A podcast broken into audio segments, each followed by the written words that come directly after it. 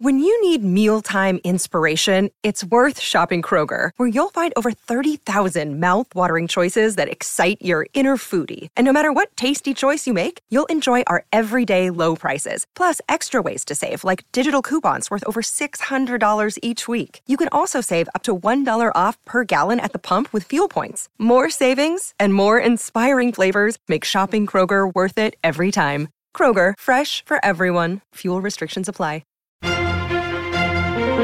Good morning, and welcome back to the SB Nation NFL Kickoff. I'm Pete Sweeney. Now we can congratulate you on making it to the middle of your work week. It's Wednesday, July 14th. Let's kick off your day with the biggest stories from around the NFL. Let's set the stage here. The deadline for franchise tag players to come to some type of long term agreement is tomorrow, Thursday, July 15th at 4 p.m. Eastern Time. And with Tuesday came updates on that front from the NFL Network. First, on New York Jets safety Marcus Maye.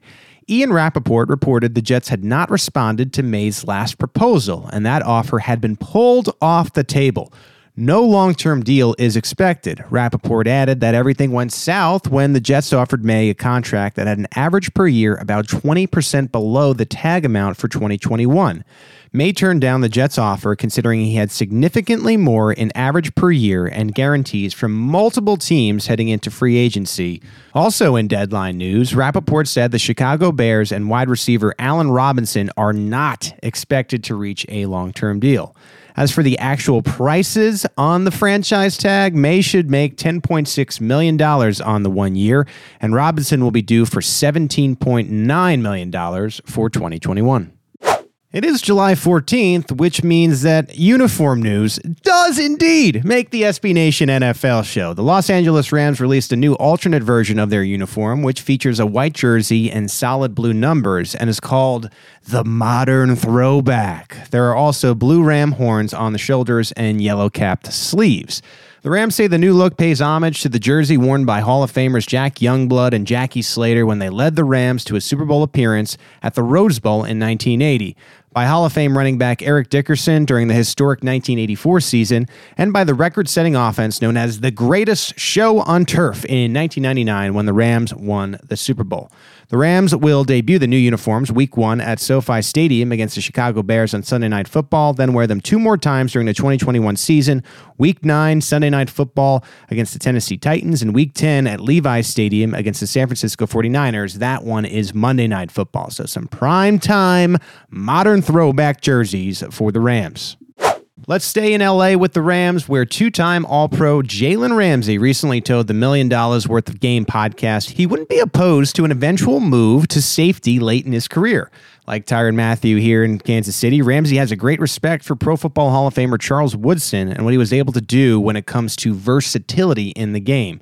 Here's what he said I like Charles because even though I say Deion is the best corner to play the game, Charles is the best defensive back to play the game because he played multiple positions in the secondary. He played corner, he played safety, he played nickel. He did a bunch of different stuff and he affected the game in so many different ways. Me coming to LA, that's the kind of role that I started to be in. I'm still on the edges, on the corner the majority of the time, but here and there, they're starting to let me be me a little more, mix it in, playing a little bit of nickel. And then at some point in my career, if it takes me there to safety, I would want to do that as well. I want to have a mix of it all.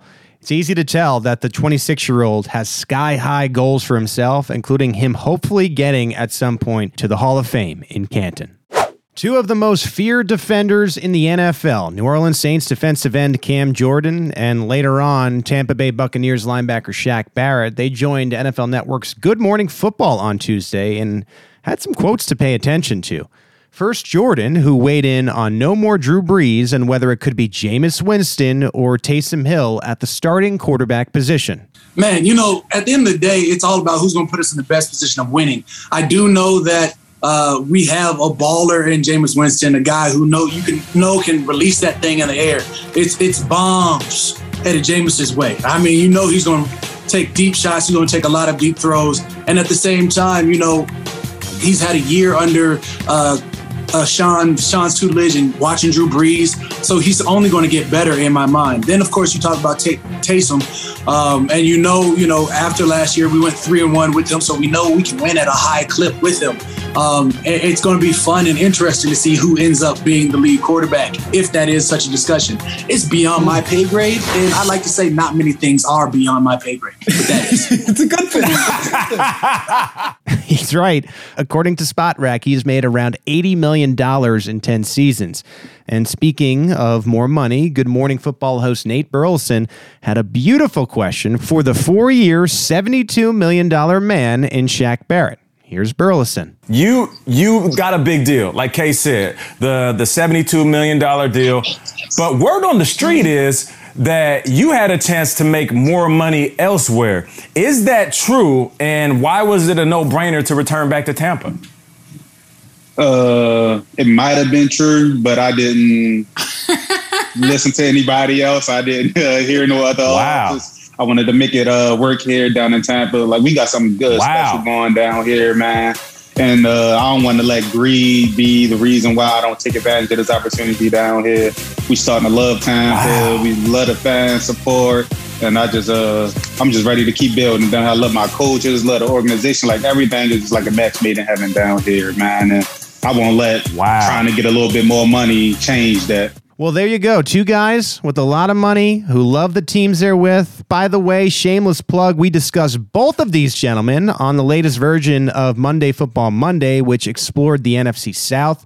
Go back and check it out. No speed round today as we're still in that not enough news window, but I'm telling you, one of these Wednesdays when training camp starts, the speed round is going to be so long. You're going to say, There's nothing speedy about this, Pete. Why is this the speed round? But that is then, and this is now. And that's the latest in the news of the NFL for Wednesday, July 14th. Make sure you subscribe to the SB Nation NFL show. It is available for you on all major podcast platforms. And while you're there, please leave us a rating and a review. Stay tuned later today and this week for more content from our SB Nation NFL show.